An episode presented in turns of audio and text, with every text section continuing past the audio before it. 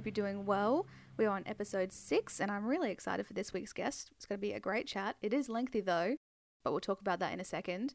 Let's recap last episode where I spoke with Ethan McCann from Thornhill, and he said to listen to Diorama by Silverchair. Definitely not expected. Not that I expect any of the albums, I don't know what's coming. But yeah, I have to call myself out, and I think I did in the episode a bit as well, and say that I'd kind of, I don't want to say written off Silverchair, but I definitely didn't try to understand their progression. Although I was a lot younger and not as open minded as I am now. You know, the first album of theirs I heard was Frogstomp, and I absolutely loved it. And yeah, it was a product of the times. I still think it's pretty good, it's pretty cool, but Diorama was definitely a different exploration. I think it's a pretty bold album, to be honest. I mean, you start off with Across the Night, what a track. To start off an album with that is just throwing you straight in the deep end, and then leading into The Greatest View, which is a bit more rockier and I guess a bit more of a throwback to their earlier stuff. I did like that. I do like that song. It's a good it's such a good track. I think all the orchestral sections were really, really well done. Just elevates it, just makes them a little bit fancy, you know? But yeah, I also really, really loved World Upon Your Shoulders. I think those two would be my favorite ones The Greatest View and World Upon Your Shoulders. Very beautiful. But then we get to the last song, you know, after all the other ones. But the last song really stood out too because I listened to it for the second time in my car, the first time doing my washing, hated washing, liked the album. But the second time I was driving and the song after all these years ended and then there was just this dead air and I was like, what the heck is going on here? But you know, I was driving, can't be touching my phone all the time, don't want to risk that $1000 fine up here in Queensland. So yeah, let it play out. And then a couple minutes go by and then the last 30 seconds, the last minute even I think it was, just a lovely little piano melody. Well worth the wait and I think those few minutes in between just I don't know, helps you reflect and be like, wow, not a bad album. So big thanks to Ethan for educating me on Diorama by Silverchair. Nice. Uh, now, just a heads up about this episode, it is a lengthy one. So you'll be fine. Strap in. You're all good. And there will be some extra content probably over the weekend because we do talk about their single Sleepwalking. And, you know, we get to hear how it's made, all the layering. But yeah, we screen shared on Zoom and I got to see everything. So we're going to chuck that up on YouTube so you can see it too. And let's get to it. All right. For this episode of Educate Ebony, the prog edition, I'd love to introduce Ted Furuhashi. He is the guitarist of one of Australia's exciting and well renowned prog bands, Circles, and he's also an audio engineer. So, you know, he's got a great ear for sounds and details, which is exactly what we want here on Educate Ebony. So, Ted, welcome to the podcast. Thank you so much for having me, Ebony. This is awesome. Like I said earlier, before we started, before I pressed the record button, I am excited about this. Yes, I'm excited too. It's great to have you. Thanks. Now, you've just finished up the Sleepwalking Australian tour with some really, really cool bands. Uh, how was it being back on the road and getting amongst it all after COVID and whatnot? Yeah, so our last gig was 2019, December. Yeah, so it's, it was a long time, long time. We were like pretty lucky in that sense because it was right at the end of our album cycle, Mm. the last one. It's a stupid name because it was the last one. the album title is the last one. Um, we finished up on that album cycle. We did a whole bunch of tours, which was super fun. We got to go overseas with other Australian bands like uh, Caligula's Horse, another great prog band. I Built the Sky, another awesome prog band. Uh, if you haven't checked those dudes out, check them out because they're sick dudes and sick bands. And we came back and straight away we went on tour with Dead Letter Circus, another great Australian band. Yeah. They're just lovely dudes as well. But before we went overseas, we toured with Tesseract, a great Great prog metal band. And as I mentioned earlier, like uh, Chris, one of that was his album, right? Altered State, Mm. and From Loon for everyone else. yeah, Chris Smith from Loon, yeah, sick guitarist as well. Yeah, so it was it was a bit of a whirlwind 2018, and so by 2019 we did our own headline tour. Then last show was 2019 December with Opeth at the Palais, which was a huge bucket list for us. We're like, holy shit, Yeah. playing Palais, Like, great, uh, we'll take that.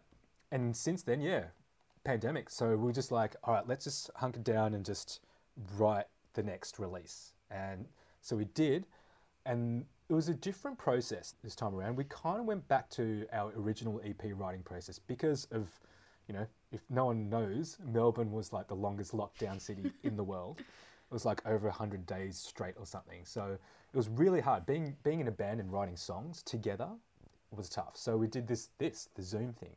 Uh, and that has its own problems because if you've got the way we write, it's not like a traditional way where we're all in the same room and we're jamming out songs.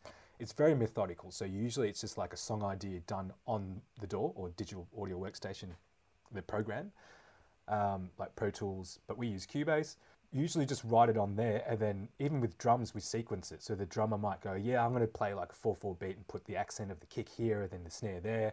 Let's move this verse and extend it. Let's make it another four bars. So we just chop it up and then copy and paste it, and then we go, "All right, that's cool. Let's let's change the drum fill here because we don't want to be too repetitive."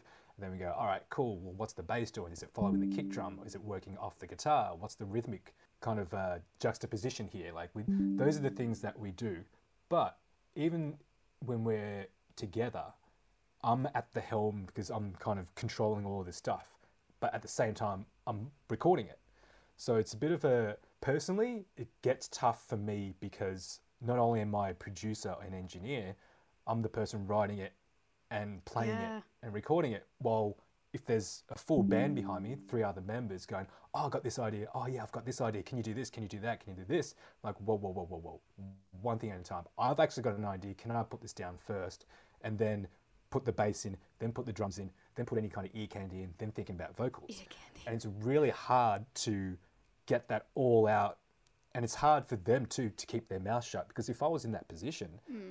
I had this really cool, sick idea, and it's like, oh, I just want to tell you, I, just, I want to hear it, I want to hear it. So I feel the energy of that excitement behind me, and that makes me feel guilty because I want to get my idea out first. I'm like, hold up, guys, let me get this out first, and then I start to feel guilty about it.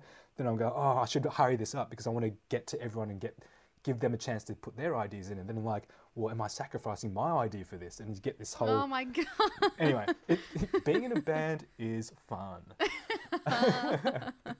and especially being a creative, like, mm. we're the most vulnerable, empathetic people. Like, yeah. right? Like, how, how we, because of all our expression, and, and this is how we express ourselves, and especially through heavy music. Like, when you think about it, it's like the most purest way to do it. Like, pure, like, love, happiness, or hate, or anger, or any of those kind of, any, the whole rainbow of emotions. And if you do it in the purest way, I feel like heavy music is such a great way to express those feelings. Mm. And most people would think, when you think of metal or like heavy music, think, oh, anger, aggressiveness, that kind of thing. And Yeah. sure, a lot of it is, and they have really dark themes and stuff. But those dark themes usually have a positive outcome Yeah. and there's a reason for it. It's either a lot of bands, say for example like Cog, or even uh, like Loon, like Chris Chris was saying, like their singer would talk about dark themes and uh, like about climate change and stuff like that. It's like, well, it's for the good of the planet and humanity. So there is a good positive spin. It's like letting people know about these issues. We're kind of the same in our songwriting as well. It's kind of like, yeah, we're in this really dark time or dark moment, but this is what we're going to do to spin it. And then that's usually the framework of our lyrical content and the framework of our musical content as well. And then when I think about the mix on top of that, not only creating the notes, but how am I going to express myself through the sonics? Then I go, okay, when I think about if it's a dark concept in that verse, for example, I might use my audio engineering skills and go, all right, what sounds dark to me? Not much high end, not much high frequencies, because that sounds bright and glassy and tinny and shiny. Yeah. Whereas the low end, if if it's just kind of that low rumble, it sounds dark, it sounds ominous. Like if it's a low drone, if it's played in a legato or like in a long way rather than short notes, that creates a sense of like mystery. Like you don't know what's coming because it's this mm. continuous drone. It's like, well, something's got to come. And then like if you automate the volume, and what, what I mean by automation is like programming something in to change by itself Yeah. you can automate the volume to swell a bit louder and louder and louder and go, oh my God, something's coming because you hear the volume get louder and louder. It feels like it's coming closer to you.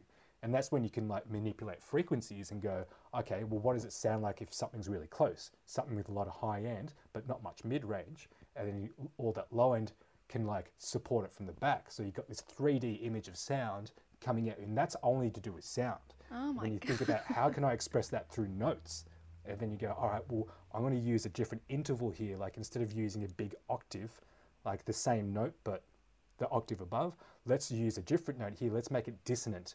Let's make it uncomfortable. If it's dissonant, using it like Mm. an interval like a minor second. I'm going into a bit of musical theory here, but I'm sure a lot of your I listeners that. are musicians. But you know that like having that interval, like you think about Jaws, right? Iconic, do do Mm-hmm. Yeah, that's a and that- minor second, right? Yes. And John Williams based that whole score on minor seconds, so it just creates dissonance and creates tension. It's like, oh my god, Jaws is coming. Like I don't know where Jaws is. It's this black water, and I'm sure this big shark's going to come out and bite my leg off.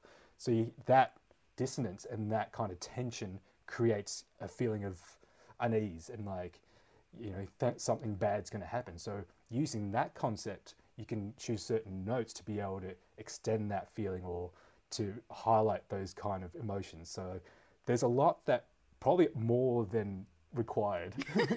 You guys go so like- deep. so deep It into is- it all. Damn. it's prog, bro. It's gonna have layers. So that that was kind of like the the concept and the idea behind the new song. So this is I'm gonna segue into our new single. Yes, into 'cause, you know, sleepwalking. And it's interesting that you say um, tone it and using your audio engineering skills to like add whatever you need into there. Because one of the first things I noticed about that single was the tone of the guitars in like the very first few seconds. I don't know what it is. I don't have the exact musical words to say it, but like I'm sure you know what I mean. It's Yeah. it's good. awesome, awesome. Does it give you like a sense of like like it's a wall of sound, like everything's smashing you at once? Wall of sound. Represent. Wall no. of sound. Um, yes, you could feel like something was coming, and I was like, oh, it's gonna be like a, there's gonna be a drop in here or some sort of breakdown. Like you can just tell from the get go, and yeah, that came way later. I Awesome. Well, this will be a great segue because that what you just said. Oh, actually, can you give me? Oh no, we've got it. Yes. Awesome. S- sharing privileges. I am in control. Sweet. Now you can get to edit and sync this up later. Now More work for gonna you. see me in I'm my sorry. in my big old hoodie with my Hey, I'm unwashed in a hair. too. We're all just chilling. Anyway, yes. So um, all right, I'll share you. I'll share the screen so you're at least a little smaller. Thank you. cool. So here's here's the session of uh, sleepwalking, our new single. cool. Um, cool. So what you just were explaining there, I can actually go into our production folder, and this is where I've spent a lot of time on this particular release, um, opposed to our previous releases. Is I've focused a lot more on the production and sound design and thinking about the sonics more rather than doing it all on guitar. Because previous albums, it was all guitar based or bass guitar based riffs, and that's how I started a lot of the songs. And this has been my kind of way to stay fresh with each release. And I love bands that do that. Like Karnivool's a great example. Every album sounds completely different. Like Yes. I, I love it when bands like completely change their sound but do it really well. Like Thrice is a big one. Like I love used to love Thrice. I mean I still do. And then they did Vheissu and they, they changed into this kind of musy, proggy kind of album. I'm like, this is sick. So my idea and what I took away from that is, and also Silverchair, is um, starting each release on a different instrument. So on the first album, I wrote and started every song, every idea from a guitar and a guitar riff. Cool. The second album, I, started every song on a bass. And this time around, I started everything on keyboards. So a lot of this stuff is very kind of full range because a keyboard has all the way from lows to highs. Mm. Bass guitar was limited because it's all bass, right? And guitar is very limited because it's only kind of low mid or mid to high range. So by using keyboards, I felt like I had a full range of sonics and notes and expression to be able to to create something that's really cinematic in some points and also add a lot of ear candy and all that kind of stuff. So going into the intro of sleepwalking, and as you mentioned, you knew you felt like something was coming. So I've got stuff like this, a riser, Rises scary. Gary Nice. rises.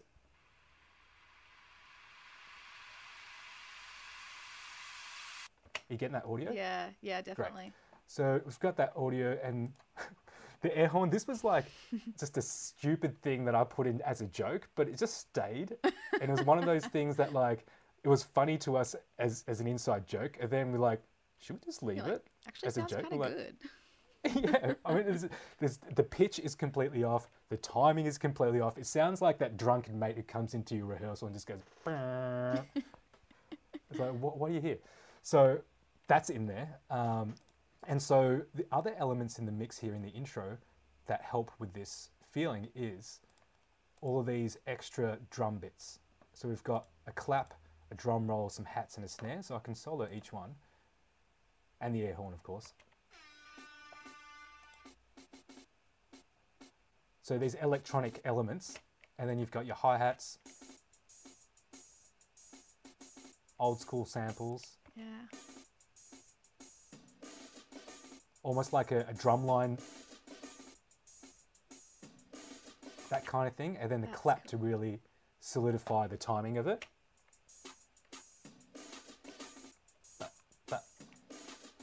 Right? That's cool. and then the actual riff so and this is kind of like a foreshadowing thing so the main guitar riff which we all know is the this bit here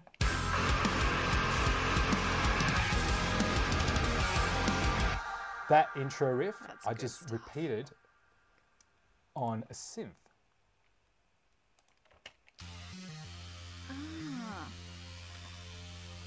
And that synth, when that riff kicks in, I pitched it down an octave to match the guitars because they're quite low.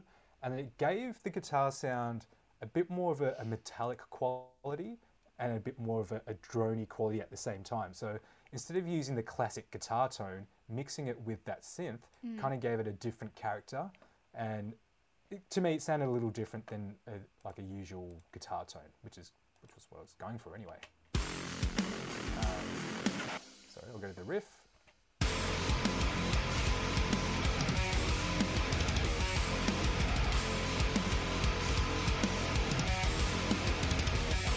So if you solo the That's guitar so and cool. then yeah, so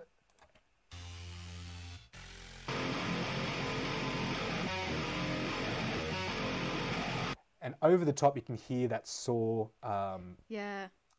s- uh, sound over it, and that gives it a bit more articulation as well, which helps in the mix when it's especially when it's so dense. Like there's so much going on in there, and this was another problem with the EP because I was alone and writing a lot of this stuff um, before showing the guys. Is like I just threw everything at it. Like all every idea that I had, I threw it. Usually when there's the bandmates behind you, they're like, "Uh, I don't know, it's a Mm, bit too cluttered, much." man.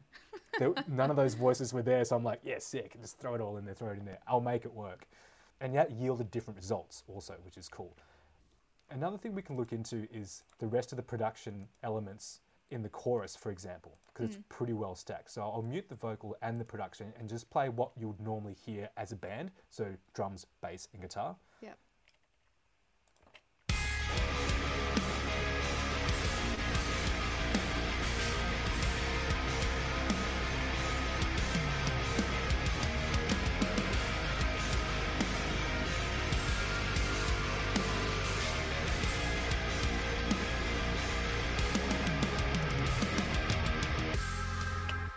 That's what a normal band would sound like. Yes. But if we add in the production, and I'll just solo the production, and these are all the elements within that chorus. So we've got like a piano.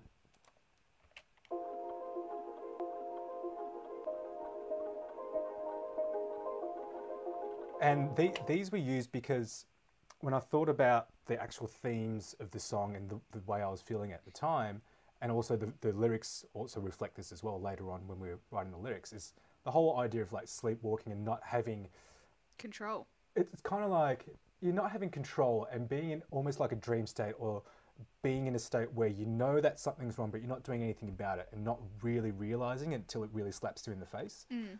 With that in mind a lot of these sound designy things i kind of try to make it sound a bit more dreamy. So things like these loops where it's a, piano loop but i've stopped it and made it audibly repeat itself. Usually you can just repeat a line over and over again, but if you actually chop the waveform itself, it has this way of sounding like it's looped because there's no tail of the reverb or anything like that. So if you solo these, it kind of creates this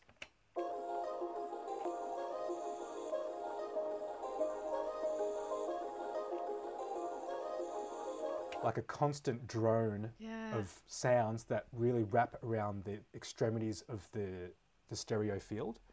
So by adding reverb and stuff, it pushes these things out even further. And then that way it gives us space to put place the guitars, the bass right in the center, the snare and the kick right in the center, which is super important. And then all this extra ear candy, piano, dreamy stuff floating around you. Uh, and then using the, the vocal or vocoders and adding in some humanity to it, but also manipulating it through sound design, kind of sounds almost like a f- oboe or like a clarinet. Yeah. But it's a, it's a vocal sample that's been manipulated, pitched up, delay and reverb on it.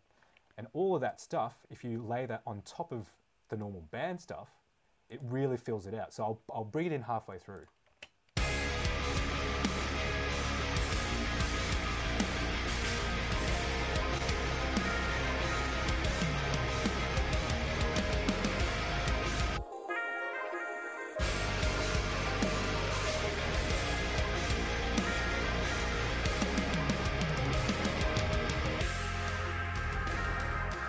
Especially this bit, especially this bit, like a, the post-chorus pre-verse section, like without the the production here, it's, it's going to sound super empty. Like I'll play just that bit. Yeah.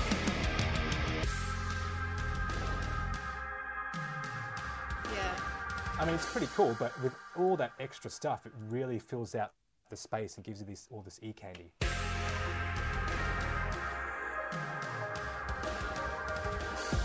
And then even like the repetitiveness of that breathing kind of piano sound, it almost sounds like left, right, like you're walking. More meta stuff like sleepwalking. It, the sound kind of follows that idea. And then on top of that, when you've got vocals, and we've gone, I went ham on the vocals because I know this is the first Oh my release gosh. the first release we're able to do with our new singer and writing with our new singer. The previous album, a, a lot of the vocals we wrote, and then um, Ben, amazing vocalist, he's he finished it up for us. So it wasn't like his initial ideas. So in this time around, I knew Ben's abilities, and I know he's a great, great singer, and he can pull off a lot of voices and stuff like that.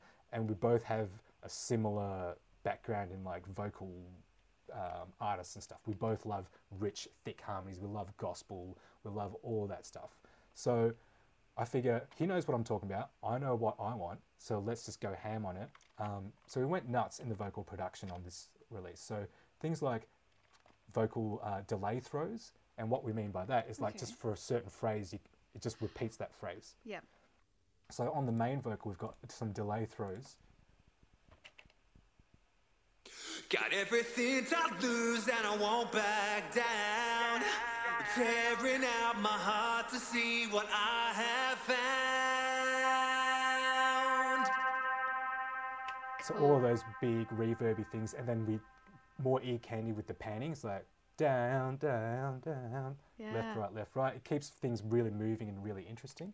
And then on top of that, we've got like all of the the layered vocals because I love like fully thick pop vocal. I'm a huge pop fan and a Mm. huge boy band fan, so I love harmonies and all that kind of stuff. Don't get me started. If your podcast was I, I about like boy harmonies. bands, Well, maybe I'll call you back for a season when I do that. dude, if, one one boy band episode featuring just me. Or just us because we love we love it. so we fully stacked it. So I did like a center vocal, then this exact same thing double track. So we've got three sets of vocals doing exactly the same thing. So you've got a wall of vocal, and then we've got our low vocal doing the octave lower. So we've got Got everything to lose and I won't back down. and we've also got an octave above. So we've got three voices or three different pitches, but we've got three of the main, two of the low, and then two of the high. So that sounds like this. Got everything to lose and I won't back down. And then on top of that, we've got a backing harmonies, which is these guys. Tearing out my heart to see what I have found. But if I disappear, And then I thought that found, I really wanted to extend it. That's why the delay throws there. Mm. And so that sound continues while this next bit of vocal comes in over the top. And then on top of that, right at the end, we've got all of them at once. stop here wouldn't make a sound.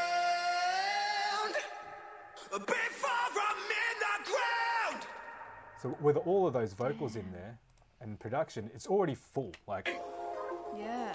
Got everything to lose and I won't back down. Tearing out. throw throw a four to the floor kick drum like a oonts, oonts, behind it. You've got a remix. You know what I mean? I thought ahead. I thought ahead. Yeah.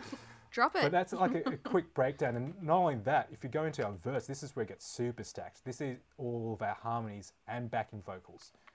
So if I kind of minimize that a little bit, you can see at one Wow, stage it's so probably about much. like 18 vocals going at once. Yeah. And these are all backing harmonies. Filled my mind with every wall I could. This is this is like the boy band verse, especially this um, "Wall I Could." That was the harmony. I'm like, that's the boy band harmony. I want you to hit that "Wall I Could." That one. Where is it? Right here. I'm ready. All I could. That is the winning That the boy band harmony. It is. Filled my mind with every wall I could. yeah. To stop my eyes. I'm already thinking of like dance moves and shit. You are loving this. I love boy bands. But that uh, that's another like influence. Like yeah, I listened to metal and prog, and I loved all that stuff when I was younger. But I also loved Prince. I loved Michael. J- I, my dad listened to the Beatles. I love Spice Girls. I went through a Spice Girls phase. I I'm watched the movie. yeah, it's full on. So a lot of those influences are injected into this songwriting and like all the sonics and stuff. I really like really lush, thick backing vocals, um, using manipulating the sense of space and sense of reverb. Um, like in the pre-choruses, there's these backing vocals here that are sent way further back in the mix. Screamo. Yeah, there's some screamos in there. Nice.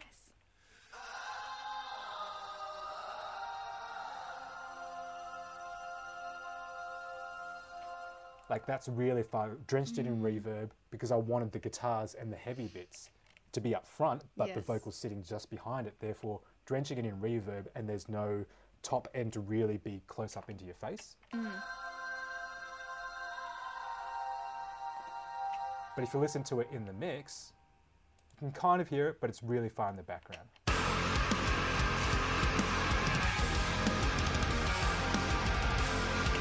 that kind of thing. So, yeah, that's a little quick little uh, dive into our single, um, which is cool because a lot of these things is in the production, and especially in the drop in the middle bit. I was like, this Oh, could be its own stuff. song, Yeah. which is I'll just solo just the production here.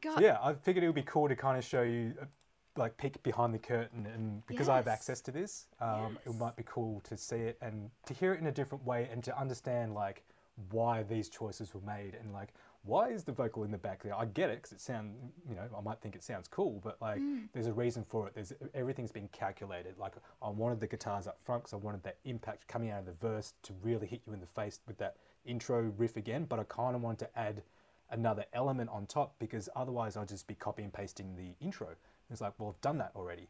What do I want to add? What do I want to, to add to push the narrative of the song along and to keep things interesting? And then adding um, and keeping the same piano sample, like for example, this guy here, throughout the choruses, but linking it and using a similar sound but slightly different during that, that drop riff.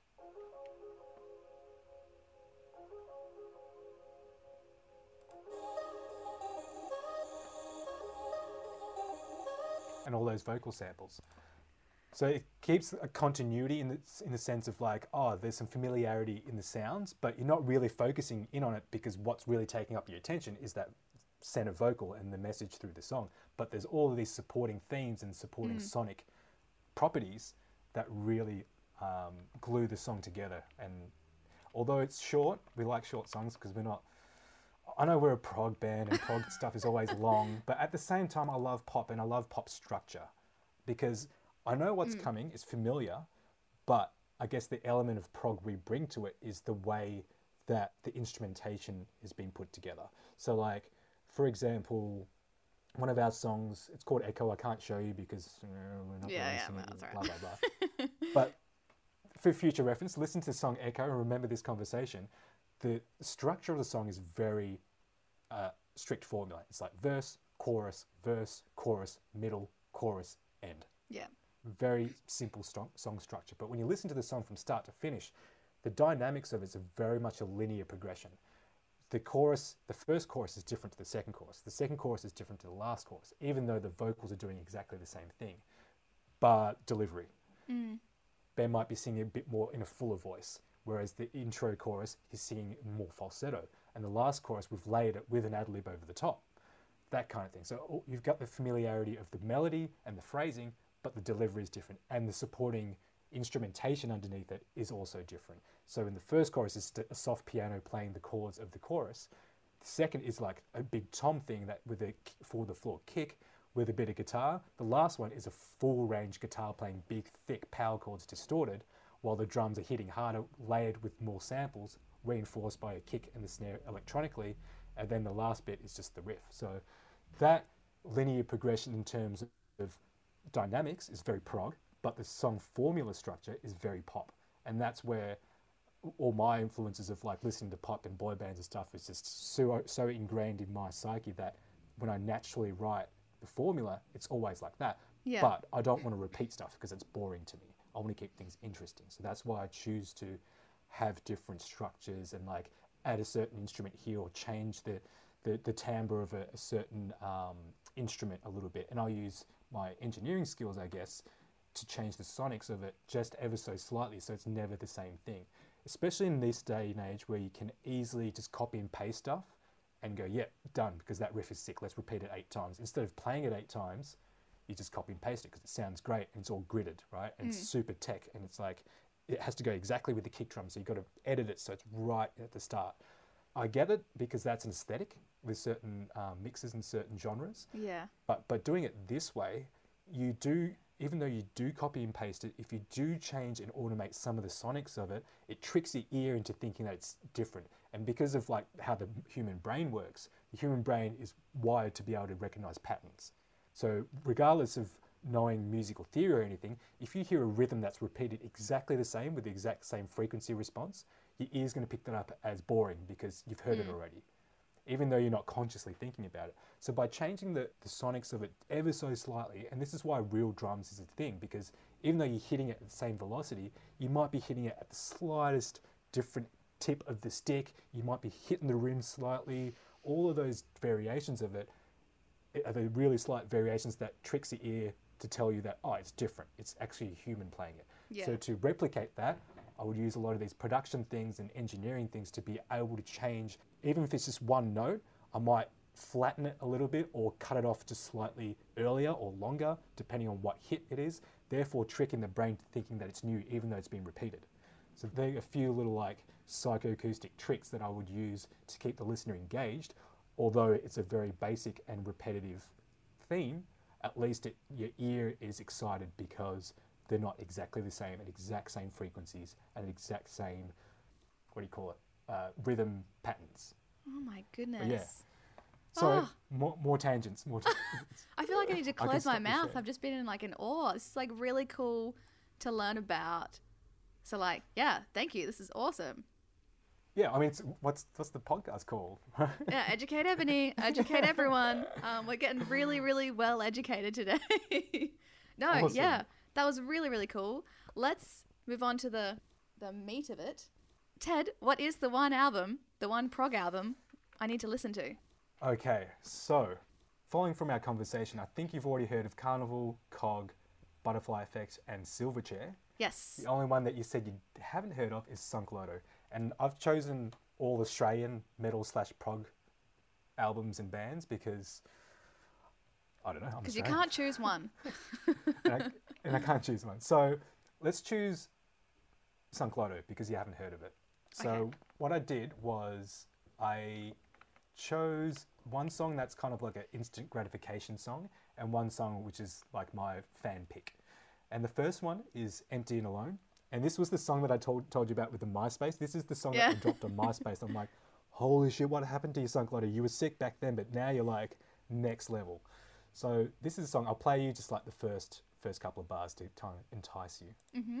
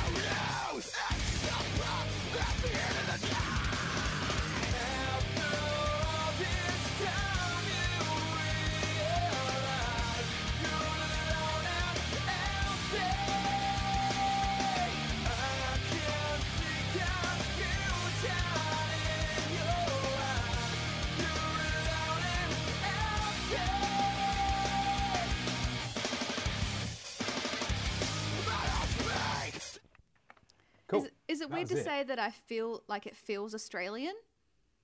Right? I don't That's know what it weird at all. is. I don't, and like I knew they were Australian before. You know, you played it obviously, but like I don't know. I have no idea. I can't put my finger on it, but it just feels Aussie. Could be the vocals. He has a bit of an Australian twang to his vocal, a little bit with the words that he pronounces. Mm. Ben's got that before too. Some people like, I love the way Ben sings because he kind of sounds Australian. I'm like, oh, really? But um, I think I think it could be the vocal and it could be the riffs too. Like, I think I mean this. When did this come out? This was like a long time ago. 2010 maybe. I'm guessing here. Tw- Okay. 2000 earlier maybe 2008 9 I don't know. But it was a while ago and if you listen to the riffs, that you can tell that they had some like metalcore influences, a lot of tech influences. I'm not too sure exactly. I can't really put my finger on it, but it's sick. Yeah, what what did you get out of it? Like, are there any reference to other bands that you can think of off the top of your head listening to that first minute? The the intro, the guitar intro, it sounds like something I've heard before, but now I don't know whether they've been inspired by something else or some other band has been inspired by ah. them. I don't know the chicken or the egg, you know, hmm. which came first, but that sounded like familiar from the get go. Maybe I have hmm, heard that- them. No, I don't think I Yeah, to me that kind of sounds like uh, a Deftones thing. Ah, That kind of sound. Like, I'll go back to it. Listen, soon as you I say think it, it's the I- yeah. Yeah, I think it's the application of the effect um, that we call chorus. So it's just kind of like delaying the signal by a couple of milliseconds, and it creates this kind of weird warble sound. Mm. And I find that Deftones is very much they use that sound a lot in their well, Stef Carpenter does.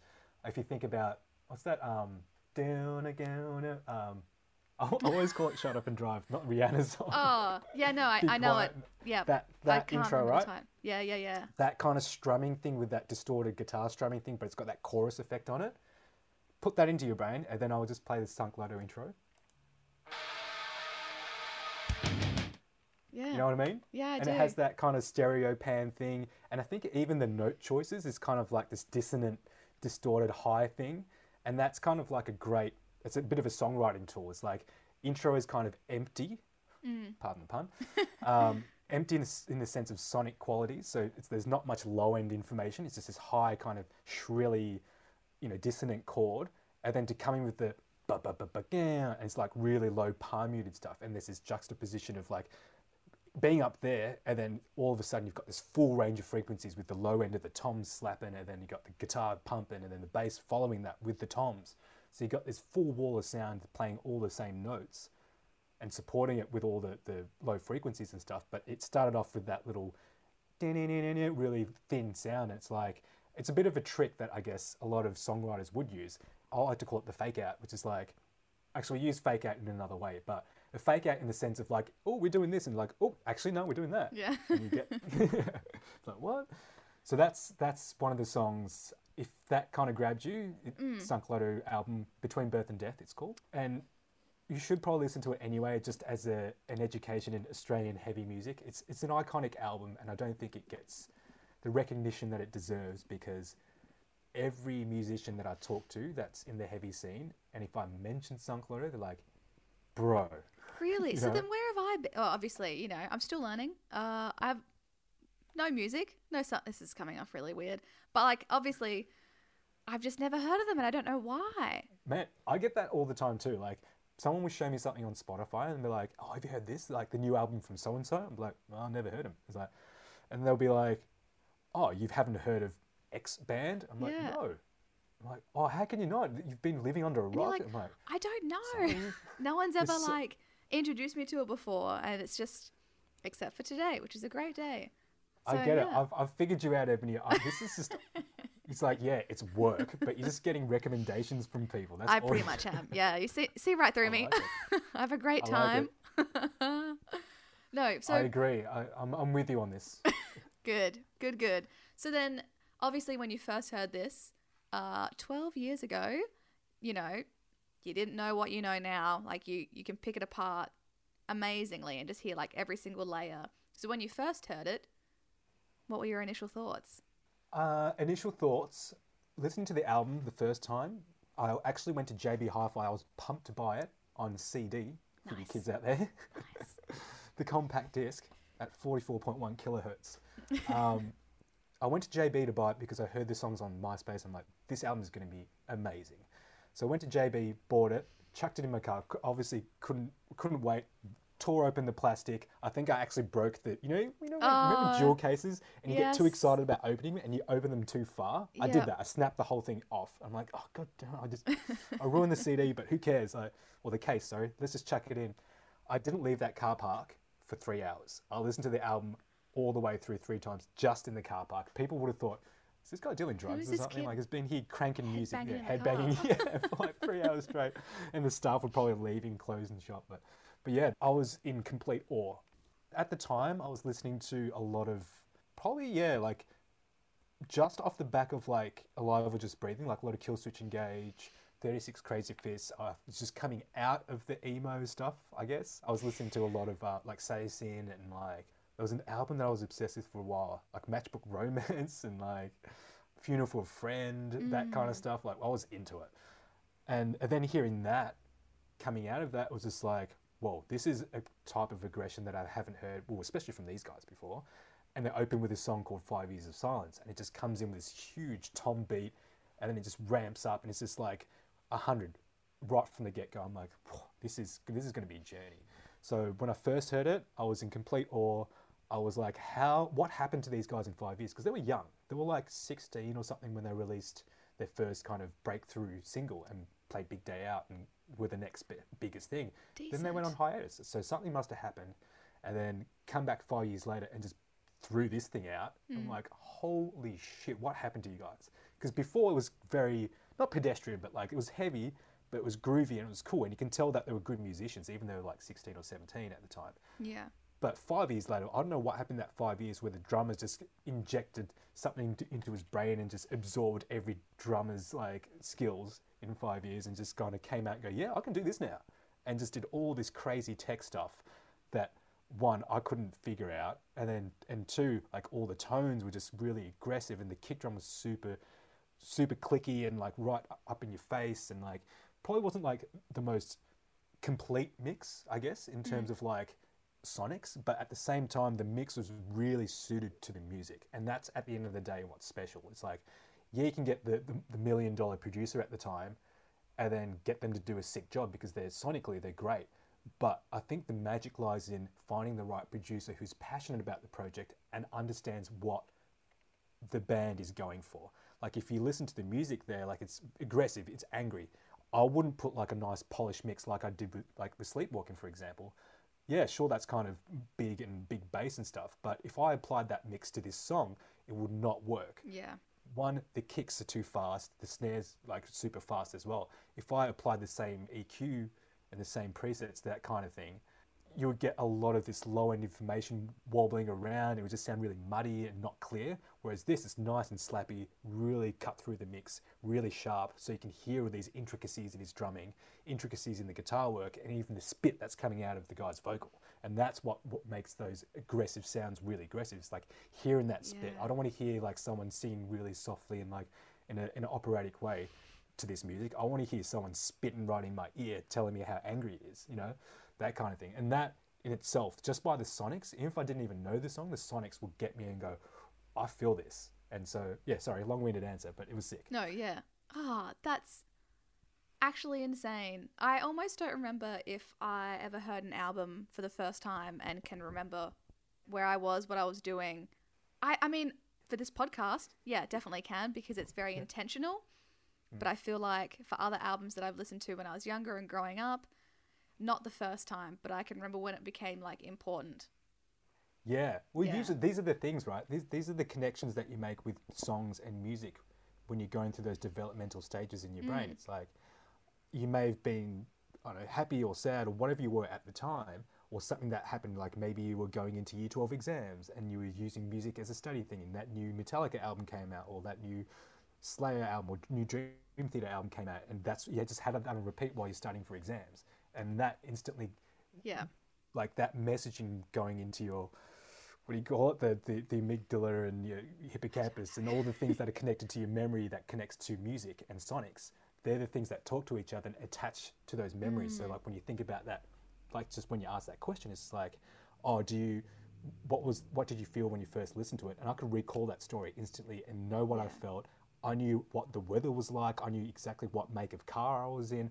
I know which uh, which car park that was. It was three from the left like in, Oh at jb hi-fi. Like i remember i have this weird thing with my memory like i remember so many insignificant details but never the, the important ones like, we have these like chats every now and then after rehearsal about like, oh, if something comes up to do with tour or something, and then someone mentions, oh, I remember that time we were in here, we did that on tour, and I could tell you random details like, I think someone said, I remember that gig when someone jumped off the balcony and like it was really dangerous and stuff. I'm like, yeah, I remember that, and, and I would say, oh yeah, that was the day when I put that 20 cent piece in the parking meter because it took a bit longer so insignificant, but I remember those details, and I'm like, yeah, I remember I had to cross the road a couple of times because there was there was some kind of uh, fair going on, and like we had to navigate through it, and like they're like, how do you remember that shit? Like so insignificant, but I remember all these details, but not the important ones. Like, oh, I don't remember the guy jumping off the thing.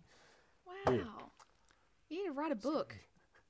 Just being like, what happened on this day? Well, I don't know about for you, but for me, I put a 20 cent piece in.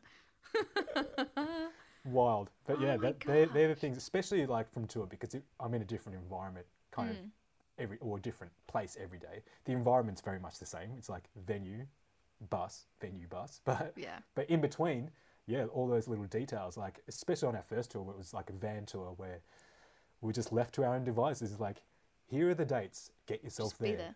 Yeah. You know, and because we're a DIY band, we didn't have management. We managed ourselves until the last album, I think. So we organized. We didn't have a tour manager. We didn't have any of that stuff. So we made a lot of mistakes. We lost a lot of money, but we learnt along the way. And the like the first tour was in a van supporting um, Dillinger, Dillinger Escape Plan, and so they just gave us all these dates, and they were like, "Cool, see you there." Like, "Oh, so wh- who do I call to organise a van? I don't know how to to hire a van in in France or in Paris. Like, who do I call? So obviously looking it up on internet, going, Yeah. You know, tour bus or tour van that sleeps three with some gear space. You know, so we started googling and like, oh, the Netherlands in Amsterdam, they've got this cool bus looking thing with an automatic door and you can drive it on like a regular license. Maybe we'll get that. And we thought, oh no, but we've already booked our flights and we're flying into Charles de Gaulle in, in Paris, in, in France, sorry, and moving into Paris to do our first show. So how do we get the van from Amsterdam then? And we're like, oh damn, we should have booked the van first instead of our flights. But at the time, we're like, we need to book flights because we need to, Need you know, get book there. them while they're cheap. Yeah. Like, oh, are we, where are we flying out of? Oh, we're flying out of UK, so we've got to book out of Heathrow. It's like, well, it's really expensive there. Let's go to Gatwick. Like, we do that. And it's like, well, all right. Well, how, how are we going to do the van thing? So we're like, oh, we'll just we just get one from from England. And then halfway through, we're like, oh, but we're flying into Paris, right? So we ended up calling our label and getting their intern to use his. Uh, we set our license, but he used his license as the booking, so he could drive it from UK, Camden in UK, jump on the ferry with the van, ferry to Calais, uh, and then drive to Paris to meet us when we fly in. So it was like Oh all of these moving parts, and we're like stressing on the planes, like, please work, please work. We, we don't want to be that band, and especially a band like Dillinger who've been doing it for so long. We don't want to be that new band that rocks up and goes, sorry, we're late, we couldn't organise the event. They're like, we don't want to hear it, mate. Just get up on stage and do your thing. Yeah. So we were super stressed, and it's like, all right, well, actually, our first show was in Bordeaux, so it was like a three or four hour drive to Bordeaux as soon as we landed. So it was like, well, um, let's go to the, the hostel that we booked. And so I, because while I was doing all the, um, the routing and stuff, and our drummer's wife was kind enough to book all of these hostels for us. She booked it. It was all good. Got the confirmation email. So when we rocked up there, they were like, uh, "Who was it under again?" And so we quoted her name and quoted our name and all that kind of stuff. They're like, "Nah, sorry, I think you've been double booked." So here we are in Paris on a cobblestone uh, street where it- it's only wide enough to f- just fit our van, which is seven meters long, mind you, and like three meters high. So we couldn't park it anywhere. It's Paris. Like you can't. Yeah, We don't even know how, how the street signs work. Are we going to get a ticket? Like, should we just sleep in the van? I don't know. So we ended up just going, screw it. Let's just drive. Let's just start driving. And we drove from like three in the morning all the way to, to can't remember when it was, like 10 or 11 in the morning. And then halfway through to Bordeaux, we found a truck stop. We're like, let's get some food here. Let's just sleep in the van. So the first night, we just slept in the van rather than, and that's after you know pretty much 48 hours of traveling from Australia. And like we were just running on fumes and like pure adrenaline at that time. But then, then another reason of like, or another example of me just remembering these Yeah. random, random, like, yeah, random things that happened. And this was in 2013, so almost 10 years ago. Like, and me, my brain is pretty cooked right now, as in like these days, because I'm getting old. I'm forgetting random. I forget my keys all the time. I'm starting to do that shit now, but I remember these obscure details. But that's cool though. It makes for a good story. Like people who don't live your life or live a musician's life will have no idea about this sort of stuff. So Exactly right, and, and that's another thing that like I, I took for granted, or at the time, like I Mm. came back from tour, and I've told this story heaps to other friends. It's like when you're that musician and you see your friends and your peers and other stuff, and, and other people, sorry, um, going on with their lives. Like we've missed so many of our, of our friends' weddings, our you know friends' babies being born, a whole bunch of these events we've missed because of touring or like you know engagements that we've got band Yeah. engagements. So that kind of sucks. It feels like you're never really progressing in life, and I think that's a major issue with bands that kind of quit, not quit, but like they they disband because they're over it. They just don't want to tour anymore, or like they're just over being in a band, and they go, "All right, I've done this thing for X amount of years, most likely more than a decade, and well, what have I got to show for it? Like I'm, I'm still renting, I'm, or or because of financial reasons, you might be living at your parents because I'm, I haven't been home. So what's the point of having a house and paying rent if I'm going to be away? So you might come back to your parents' house and you might be getting to your late twenties and like, and all your friends have started have, have mortgages and like started a family and all these life things, and then you sit in there going, well, yeah, I've done the touring and stuff and I had fun, but like, what what now? And then you get you fall into this black hole of despair and thinking like, what have I done with my life? And you have this crisis. And I think that happens to a lot, and that obviously mm. that spiral of depression, you know, you just that that starts to happen, and you're like, well, how do I dig myself out of this? I need to start doing something. So I came with a came back from that tour and, and telling my friends, and like, a lot of friends were like, "Oh, how was it? Like you must be living that rock star life. You're traveling overseas and doing all this cool stuff."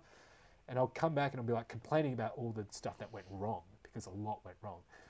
And they were like, and the thing that resonated with me, and a friend of mine who's an air traffic controller, he goes, um, my main gripe was I took a personal loan out to do the tour, and I was in a lot of debt. So I was like, oh, I've been all this debt, man. Like, how are we going to pay it back? We're going to do so many shows to do it. And he was like, dude, I'll gladly pay $30,000 to experience what you experienced. It's a pretty much once in a lifetime thing. Even if it's just once, going overseas once to, to perform original music that came out of your brain, out of, into your fingers, and then through an amp out to the world. Just that alone got you overseas in front of other people that appreciate what you did. man, that's insane. I'm like, yes, you're right. Even if like two people came to the show, I'm stoked because they appreciate me not only coming over or us coming over and performing what we've done, but something I've written out of thin air just because I felt a certain way and they felt the same way. And instantly, whether you don't speak English, whether you're not a huge fan of their music, you came to that show. So instantly we have a rapport. There's there's a communication there that's unspoken. Like, We don't mm. need language to be able to express that. So instantly when I see that person at the merch desk or whatever after, we've got so much to talk about.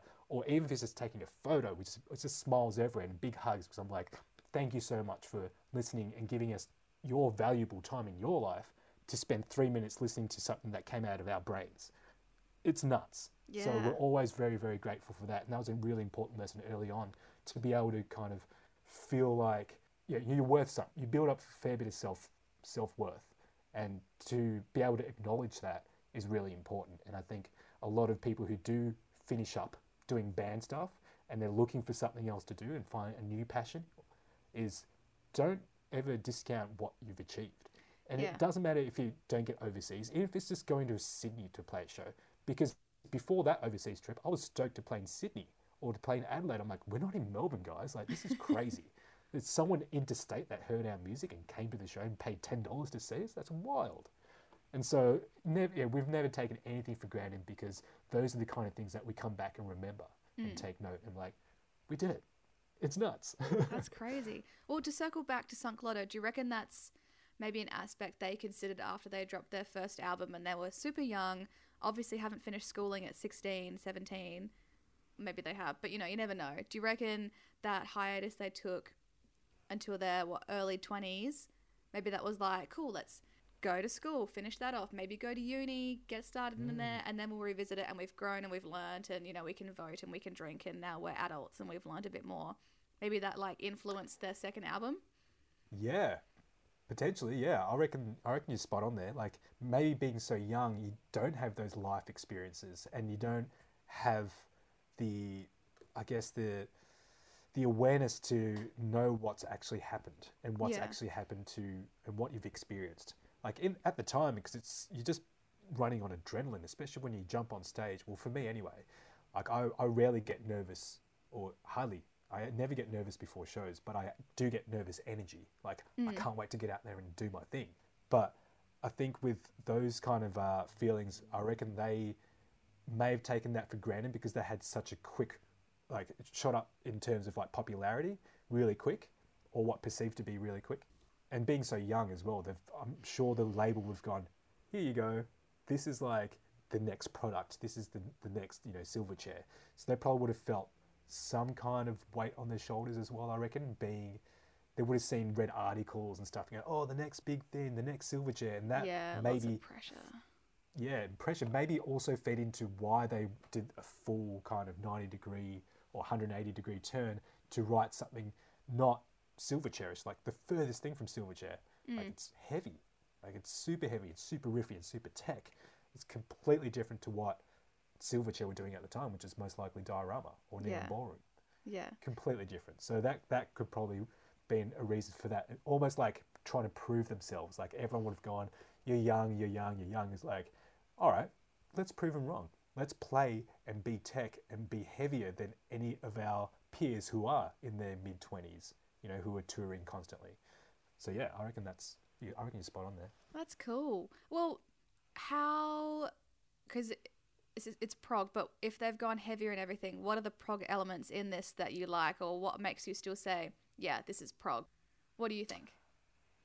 Man, to be honest, I think that label prog is it's difficult to encapsulate into one Yes, example. It's very broad. Um, it is, and well, you told me you, you studied it, right? You did Oh, a whole yeah, I did. trimester on it. yeah. For those listening, that episode comes out episode seven. Oh, next week. Next week, guys. no, ah. so um, but in terms of what is prog, I think very broadly speaking, it can be any element that's sort of not meant to be there. I don't know, like I'm talking hmm. any sort of different instrument, time signature, just something that's quirky and off and odd. But then it can hmm. also be progressive in other means as well. But I think it's super hard to define, which is why I talk to you guys. Yeah, and you guys yeah, tell me what- what you think. yeah, I think yeah, I think you're completely right. I think the the word prog and what it means to you is in the eye of the beholder. I think Mm.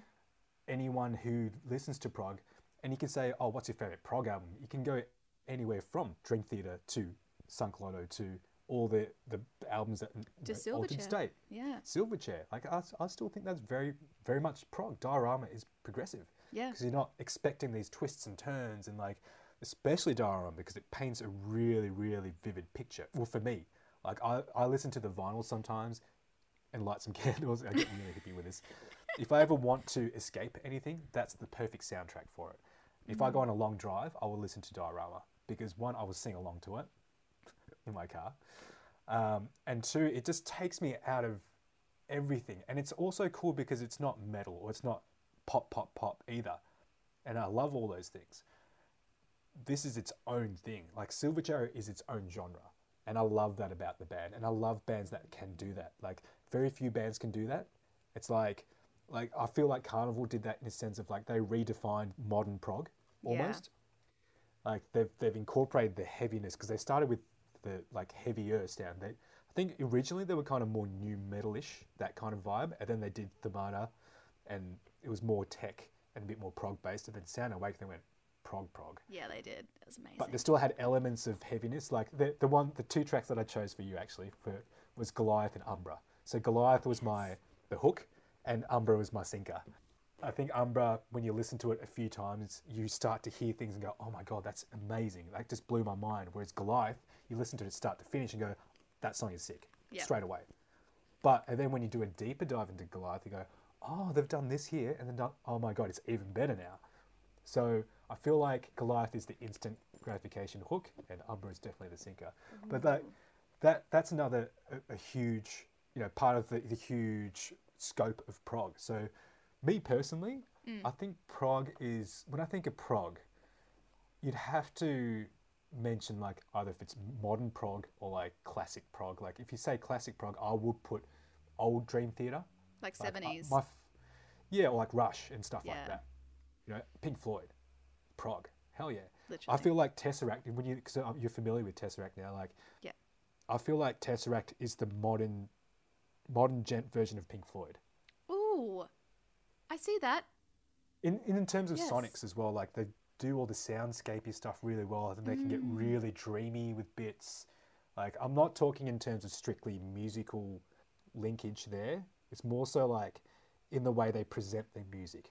Like it's very calculated. It's very you know they do it in big blocks. Everything has a know, they revisit motifs. They mix things in a, in a certain way, and and that even that album Altered State probably my favorite Tesseract album, apart from maybe Sonder. It's starting to get up there now. Mm. Sonder's actually really cool. King is probably my favorite track. Holy shit, what a song! But going back to Altered State, that that as a whole, like you listen to the sonics of it and stuff, I'm like, oh, okay. Acle, because Acle does his own productions as well, uh, and I took a lot of uh, inspiration from Acle, and not so much like the sonics and the way he engineered it. It's more so like the way he approached music and how creative he was in utilizing the guitar, especially in a certain way, not like every other band that was around that time. You got your peripheries and like monuments and those kind of bands that got that really precise guitar tone.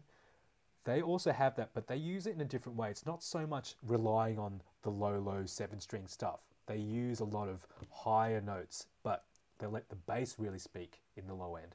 And so those are the kind of things that really kind of sparked my uh, inspiration and, and pricked my ears up a little bit. I was like, oh, that's that's kind of different. It's, it's very much djent and it's very much that kind of era of music, but they're doing it different than every other band, and I like that. So I think, I mean, coming back to the whole prog thing, to me, prog is, yeah, I think you're right. It's something that's a bit different, and they use themes. I think a couple of things with it with prog is like they go deep. They go Yeah. deep into their songwriting. They go deep into their themes. They go deep into their lyrical content. They go deep with their song conceptual stuff, like even like song title ordering, like the album uh, songs on the on the album and what order they go in. I think a lot of thought goes into it. I think with prog, the songwriters probably put way too much thought into their art, but I think that's what prog is. Yeah. Like you go, it's not so much like, oh, I'm writing this to please the masses. I'm writing this because I want to create a piece of art. And I think that's what draws, well, drew me into prog was like, it's not your cookie cutter stuff. Even though I do love pop, again, I reiterate, I love pop music, but it has its place. And prog also has its place. When I feel like getting deep and listening to something that someone's created out of their, their mind and really express themselves, I will listen to prog. If I want to, if I want to feel good and just want to dance around my house by myself and sing along to a pop song or sing along to something, then I'll listen to pop because it puts me in a nice mood. I, I love the latest Silk Sonic album. Like, holy shit, what an album! I love Leon Bridges' album. I love Michael Mayer, who's more of like an R&B singer. But like, uh, I listened to the latest Katy Perry album. Loved it.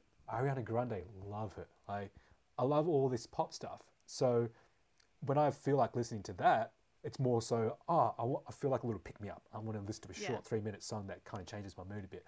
But if I'm sitting down on the couch and I've got like a couple of hours spare at the end of the day, or when I'm just relaxing and go, I want to listen to something that really takes me away, then prog all the way, for sure. Nice. So then, what's your um? We had the the hook song. What's your sinker song for Between Birth and Death? Uh, it's called Soul Worn Thin. It's the last song on their album, and that's probably the most proggiest song, and I think that's why I chose that as well. And I chose it for you because it's most most proggy, most proggy. Um, proggy in the sense of song structure, uh, proggy in the sense of dynamics as well. So when you listen to the song, you hear it, it will just ebb and flow all, all the way to the end.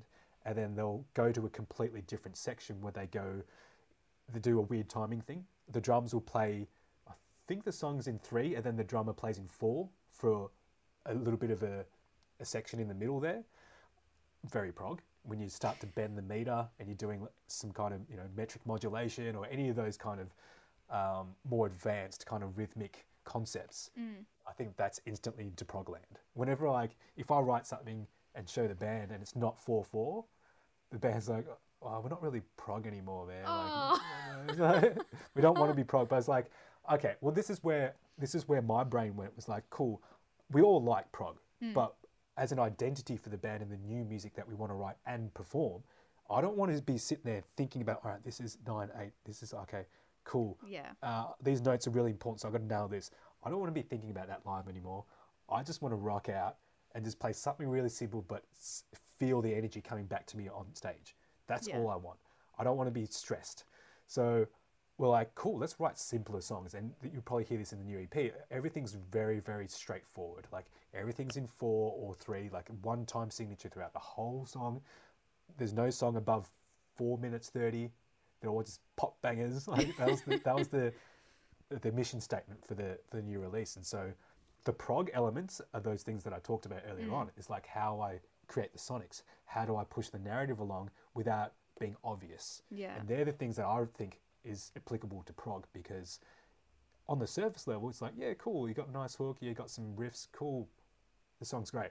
But deeper and deeper, there's layers and layers and layers of metadata that I've kind of snuck in there through either the sonics, through through the songwriting, like I mentioned before, with that other song that goes on a linear progression, but the formula's the same. Hmm.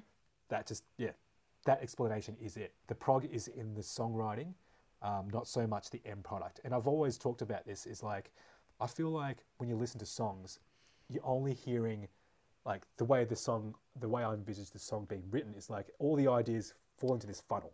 Yes. Everyone throws their ingredients in there, and then right at the end, you get this one little drop, this concentrated song, and then that's all you hear. So it's a perception thing. Like as a, a song listener, I just hear the finished product, and it's my job, not my job, but my hobby to be able to break into it and go, mm.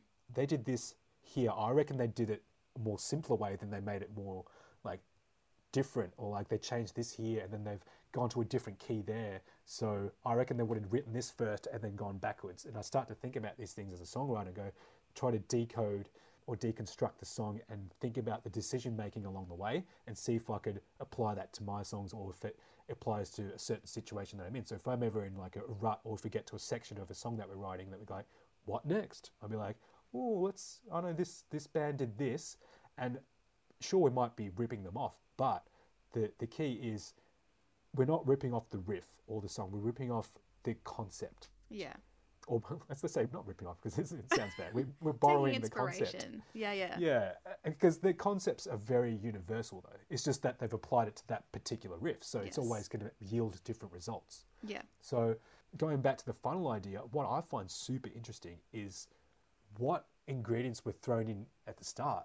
Sure, at the mm-hmm. end, it's this concentrated flavors of like, oh, I can taste a bit of broccoli here, I can taste a bit of like tomato or like a capsicum here. Oh, they've definitely thrown in an olive there because I can, there's a bit of a, a pit stuck in my teeth. Or like, mm. you know, I'm using this food analogy too far, but I, but thinking, thinking about it that way is a great way to think about it because like what I want to know is where were those not only what ingredients were in there or what vegetables were in there I want to know where the vegetables were grown I want to know who grew them what farmer how was the farmer feeling when they when they grew this cucumber I want to be able to trace that flavor of that cucumber from that condensed you know flavor and trace it all the way back to that farmer and that seed that he planted you know the previous year or whatever.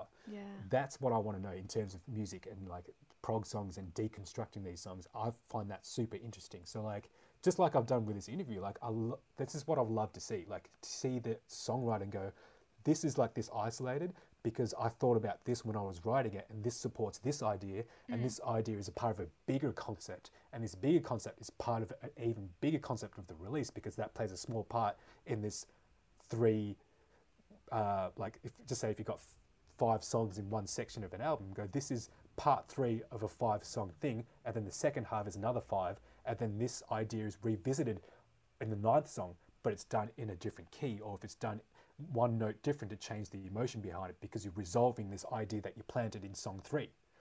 That kind of thing. If you, Yeah. and that's why prog albums you got to listen to start to finish, and that's why pop songs don't work that way. I never listen to a pop artist album from start to finish. I only listen to selected songs because I just that instant gratification thing. But with Yeah. prog music, I would listen to it from start to end, and that's the way it's they intend it to be consumed. And there's that big. Remember that thing with like Adele and her release with Spotify? Yes. Oh, and- yes, because she made them take off the shuffle when you press play on an album. Imagine prog album people like. Don't put it oh. on shuffle, dude. There's, there's a reason why we did this album from start to finish. Like it, Yeah. each song flows, and you know, so that that whole concept, like that, and that's why prog albums should be consumed from start to finish, and that's why I buy vinyl. Yes. Well, this is interesting. It's going to lead to my next question because with the first season, it was metal, and the listening notes, you know, you could really almost do anything to a metal album. And, you know, people said you could work out, you can go for a run, you can go do this, you can go do that. But with a prog album, I don't feel like you can do that. Like, I feel like you have to sit down and concentrate and take it all in. it's it's kind of like I, I totally agree with you because it's like okay so it's like your friend calling you and say oh come over we're going to watch this new new action movie that's come out. Come over and we'll watch it. And go yeah cool. You get excited you go over and they're halfway through the movie. And it's like well i'm seeing this great climactic scene of where this where Bruce Willis is jumping out the window and there's this big explosion behind him and the helicopter's flying down and it crashes right next to him and the fins are like whizzing past his face and like, oh my god, this is sick. But what's the point in seeing this climactic event when there's no context? Mm. And that's I think that's exactly what you were just talking about. It's like without the context, then those moments don't really mean as much. Yeah. And like if you would have seen the movie from the start, let's bring it back to music. When you, if you would have listened to the album right at the start and gone on that journey, you would have noticed these motifs or like revisits to certain songs or like a, a lyric that's repeated and go, oh, okay, they've done this, but they've sung it in a different key or they've sung it an octave higher. So it means that the, the narrative is, is pushed along a little bit more. This the story that they're telling has, you know, an arc. Yeah. So yeah, I totally agree. Uh, Prog albums always start to finish if you can, and you can't just. I never listen to a prog album to work out. I have a very actually, to be honest, I have a, I have a playlist, and all my friends know about it because it's sick. It's an '80s montage. That if I ever go to the gym, or if well, I don't go to the gym, but if I ever work out, um, because I don't, I feel so self-conscious at gyms. I don't like being around the gym. So if I do it, it's usually on my own. So Yeah. that way I can just crank my '80s montage music. It's sick. So I feel like I'm in a like 80s montage training Doing the bicep. training scene. Yeah, Yeah. like, that's that's all I think about. I just think about like Van Damme and like all those classic '80s Yeah. action heroes doing their thing. But yeah, Oh my god. So how do I listen to Between Birth and Death by Sunk Loto? You can one jump on Spotify, obviously. Mm-hmm. Two, go to one of their gigs. I think they're sold out, but hopefully they tour again because I'm actually flying to Brisbane just to see them. But if you can, they don't have vinyl for it, and I'm gagging to get the vinyl for it. I think the whole new run of shows and the the the uh, them coming back onto the scene hopefully means more vinyl because if you're going to tour, you might as well sell some vinyl. You know what I mean? Like, Yeah, literally. So, and if they do, I'm buying it. So, hopefully they'll do a vinyl. And if you can, if they do release it, I recommend you buy it because it's just one of those albums that I, every song is a banger. Like, it's just one of those albums. But yeah, Spotify is probably the easiest way. Yeah, hundred percent. If you want to support the artist, get to the show. Oh, definitely. And so, in terms of like listening notes, obviously a full album, start to finish, no worries about that. Headphones on, in a certain mind space, in the dark, going Ah, for a yes. walk, time of day. I don't know. We can get real specific. I know you like specifics. this is a cool album, right? Because this one you can. So this is one of my mm. exceptions. Like I feel like this album. I'm just looking at this song listing. This album, yes, you can you can listen to start to finish as you would a prog album, but this is one of those albums that you can just hit a song and go, "Let's go," Wow. and it's still good. I suggest listening to it from start to finish yes. just to respect the way that they've ordered the songs. But as soon as you listen to track one, you're just like, I'll play it right now, actually. Ooh. Even just the first 10 seconds.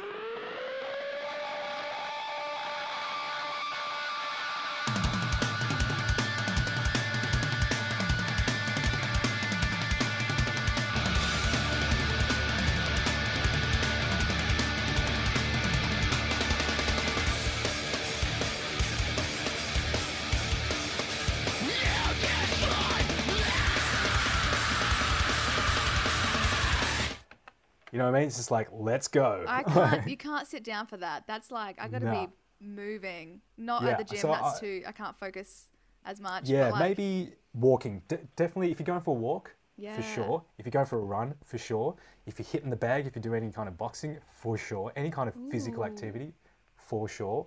Um, maybe if you're riding a bike, great for man. It's just good. For, it's one of those albums. I can listen to this falling asleep to put me to sleep. I can listen to it. It's just one of those albums I can just. I know it so well. I could air drum the shit out of it, even though I don't know. I wouldn't be able to play any of it, but I can air drum the shit out of it. Um, I know every lyric. I know every melody. Sometimes I even harmonize. You know, I'm sure people do that stuff, like harmonize a line that's not even there. You know, Yes. and just pretend that you're in the band and you're like, yeah, cool, I can do that. Yeah, so they've got a couple of standout tracks that are like a bit more accessible and you'll be able to hear them straight away. But I'd highly recommend, yeah, doing some kind of physical activity. I think that's, I I don't think you'll be able to help yourself. You probably hear it and No. start, if you're just sitting on the couch in the dark, you listen to it and you probably start bopping your head Get and go, too you know what, I feel like getting up and doing something. Yeah. Oh, Hmm. nice. I like that. Awesome. I know we are going to wrap this up soon, but I do want to touch on the other albums that you mentioned are your faves for Australians. So did you want to give us the the hook song and the singer song for those albums? Absolutely. So, I'll start from the top. So for Karnivool, the hook, I'll use the hook and sinker analogy because I think John from Karnivool, the bass player, actually used this analogy for Sound Awake. He oh. mentioned that Themata was the hook and Sound Awake is the sinker. So it's one of those albums that you listen to all the way through and be like, yeah, it's all right. And then, well, for me personally, when the album came out, I was like, oh, there's a couple of songs like Goliath. I'm like, yeah, they're, they're cool. They're cool. The other songs are like, mm, yeah, they're a bit different. But I kind of was hoping for Themata Part 2 because it was yeah. such a great album. Yeah. And then I heard it and was like, yeah, it's cool. And then I listened to it a few times. And then it took me a year and a half. And then for some reason, it just hit me. And I'm like, oh my God, this is The, the greatest album ever. best album ever. Like, it's perfect. It's all, oh, it's almost perfect. What? Did you see their live stream? Their like Sound Yes. Awake decade of that? Incredible. Totally. Oh, So. I, what I did was I went because I work at a, uh PA slash backline hire company, and I hired a huge PA. Went to my Mm. friend's house who had a projector, so we set up a PA, sat back, watched the live thing, and I cranked it like it was a live show, like uh, with subs and everything. Because like because at that stage, you know, we were all missing live shows so much, especially Yeah. if you're a, a gig goer like like me. I love going to gigs. Missing out on it so much, it got to that point of like, I don't care. I just I just want to feel like I'm at a gig, even if you just I just crank something up really loud. So took that opportunity to really kind of make it like a real gig. And holy shit, what a what a live stream! I loved it. So good. But anyway, sorry, I'll keep going. Yes. So Goliath was the hook, Umbra is the sinker Okay. for sure. And the next album is by Cog called The New Normal. The hook is Real Life, track one of The New Normal. And the sinker is The Doors, um, which is track 10 off that album. And it's like a 10 minute song. They used to open with The Doors. And it used to be my favorite part of the gig because Lucius, the drummer, he has a massive like gong next to him and he uses it for one song, which is this and the intro. So the whole intro is just swaying for the first like three minutes and just anticipating him to hit this gong. And it's like, come on, hit it, hit it. And you're waiting for this excruciatingly long time, especially when you're at a gig. Like three minutes is a very, very long time. It's probably not even that. It's probably like two minutes, but it feels like two hours. And you're just waiting for the, him to hit this gong. And when he finally does, everyone's just like, yeah.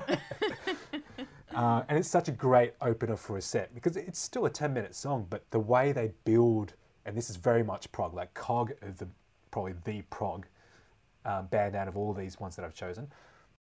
But that song in particular, the way the thing ebbs and flows, the way they bring in certain melodies back, and I've taken a lot of inspiration and I'm heavily influenced by Cog's songwriting. Not so much, I'm not like a, much of a lyric person because they, they tend to get quite preachy and a bit, not preachy in terms of religious, Yeah. but they, they're very anti politics and anti government, that kind of thing Yeah.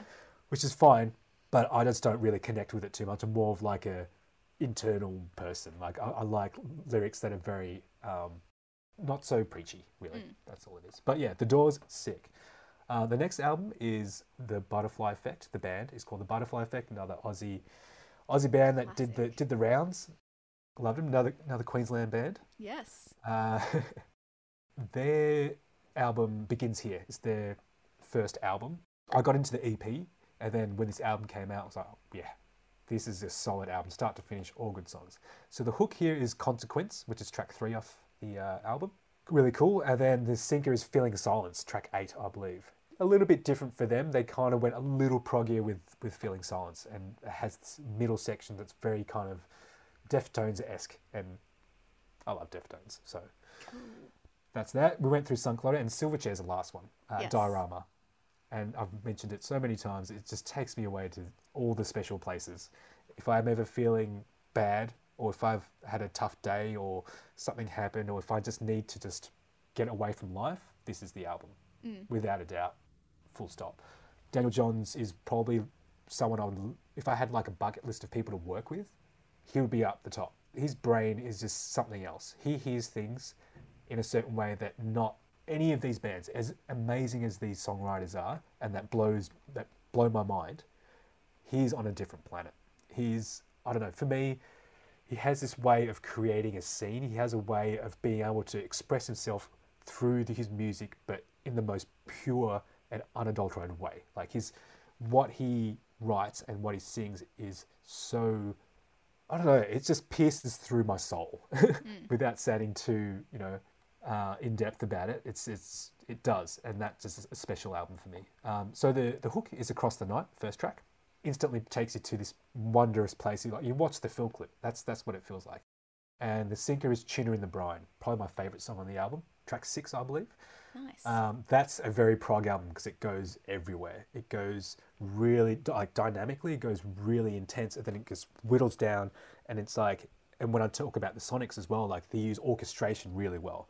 And when I say orchestration, not so much in terms of like an orchestra, but the way they've chosen the right instruments and what timbre those instruments hold. So like, if it's something really, really emotive part, they might use really thin sounding instruments like flutes and like a harp or something that's really high, but not like a double bass or like a cello or anything like that. Not not something with heaps of body or timpanis or anything like that. It's too dramatic.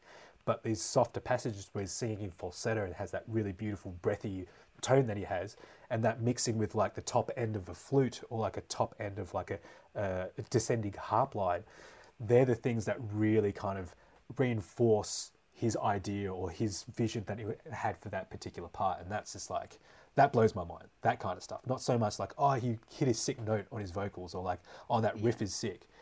It's just everything. So more yeah, than that. Silverchair Diorama, get into it. Oh man, I've learned so much, so much in this episode. Awesome. This is great.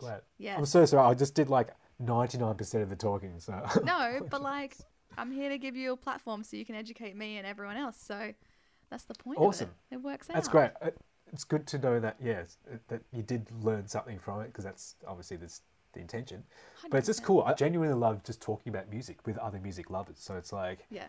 it's kind of show and tell. And, and we usually have this whenever I meet someone new or we're just talking about music or whatever, we connect on it.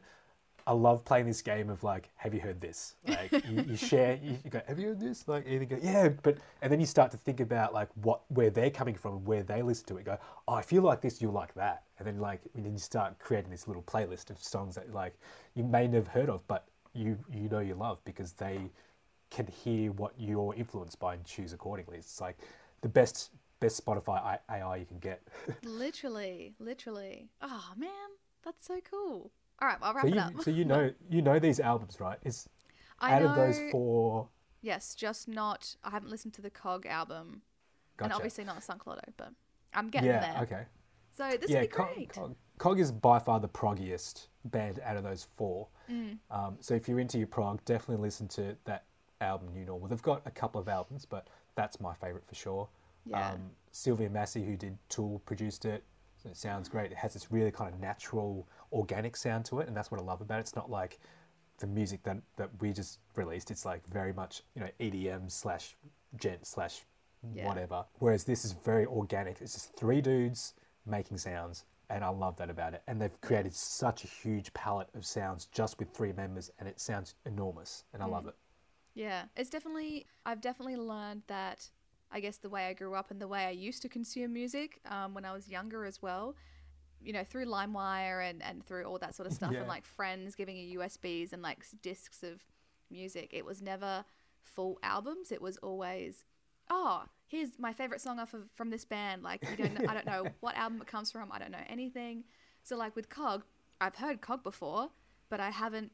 I couldn't tell you what song it is. It doesn't stick in my brain that way, or like what album it's from. So this has been really good to be like, I'm gonna listen to a whole album, and not to say I haven't, I don't listen to albums in full or never did, but the bands that I learn about on here, I've heard of all of them, know Yeah. their stuff, but like never a full album. Yeah, and I think this is a great platform to be able to go, especially when I talk so much.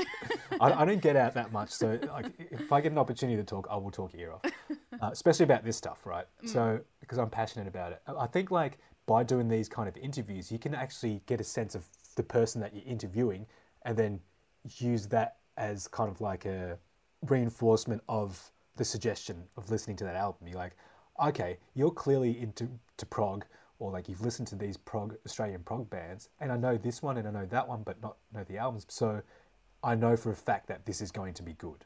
Yeah. Like it, you know what I mean? Like it's just such a great. You've, you've got a nice little setup going on here. Like you've got so much music. You got some sweet uh, suggestions for days. Yeah, I mean, what last uh, season, which was metal, I did a lot of episodes. This season's not going to go as long. I did like 23 or whatever, and obviously I'd listened to more than 23 albums because I had, you know, double ups, like two guests in one episode, so I had extra to listen to, and I'm like, hang on a minute. For most of it, I wasn't super organized and didn't have you know, didn't have it all lined up just ready to release. I was like editing and listening and putting it out there. So it was like five month, five month, five months of just like an album or two a week, and like it was Whoa. crazy. Like looking back, that was a lot of music. yeah. Well, I guess you never, you never like had a moment where it was like, oh, what do I feel like listening today? Because he actually had to, or not had to, but like I had to plan you it know what I mean? in. Yeah, Yeah. So that's good. Like I, I, love that to have suggestions because I, I feel like I'm right now. I feel like I'm going back to old stuff and re-listening to it. I'm not mad about it. Don't Yeah. get me wrong, because I love listening to those songs. But I haven't, to be honest, I haven't heard a new band or a new band that's pushed a genre to new areas for a while. I feel like new music these days is a rehashing of oldest. I mean, that's this has been happening. Is that whole twenty year cycle thing? Mm. So obviously, new metal is kind of in now because that was twenty years ago. Like the early two thousands music. You listen to that, and then you listen to stuff that's coming out now with these new bands. It's like, yeah, I can see the correlation there. So I don't know. It's been a while. Probably like the latest band that I've heard that has done something really radical or like different would be like, I don't know, Sleep Token maybe. Oh yeah, everyone's raving about them at the moment. Yeah, they're they're a bit different. They're very much influenced by like Deftones and that kind of thing. I think it all just comes back to Deftones. I just love Deftones, uh, or any band that sounds like them. I love. Uh, I recently just saw Loathe when they toured with While She Sleeps. Oh yes. Another sick band that if anyone of your listeners haven't heard of Loathe, listen to listen to them. They're sick. Um, yeah, I saw them play. They do something a bit different too. They kind of they have this weird punk-ish slash Dillinger Escape Plan energy to them. They don't play like them, but they have that energy of like almost not giving a fuck slash punk attitude. But they've got this really tech, polished, technical accuracy of a Meshuggah you know, with their low tuned guitars and whatnot. And so they've got this really nice blend of chaotic and really solid tech musicianship. And I just love it. And it's just loose. It feels like, not loose as in like technically loose and musician loose, as in like the feeling is loose. Like, I don't know what's going to happen next. And I love that feeling. yeah. And then they just smash you in the face with a sick riff. I'm like, whoa, so good. So good. Oh man. All right. Well, I might wrap it up here. Oh, I almost can't just gather myself to say the last line because that means it's over. But I'm gonna do it. Okay. All right. okay. I say the same thing every Gather time. yourself. All right, amazing. There we have it. The one prog album that Ted Furuhashi thinks that you and I should listen to is Between Birth and Death by Sunk Loto, um, along with the other recommendations. So, Ted, thank you so much for your wisdom. I can't wait to listen to it from your point of view. Awesome. Thank you so much for having me. I had literally I had a blast. This is one of the funnest things I've done in like months. I'm so glad. It just yeah. It's fun. I love talking about this stuff. So thank you so much for having me on and hopefully your listeners get something out of it. Well, this is interesting. It's going to lead to my next question, but I'm really quickly going to change the batteries in my Zoom recorder. Ha ha ha. Oh, Sorry, I'm crapping on so much. Oh, no, I enjoy it. I like it.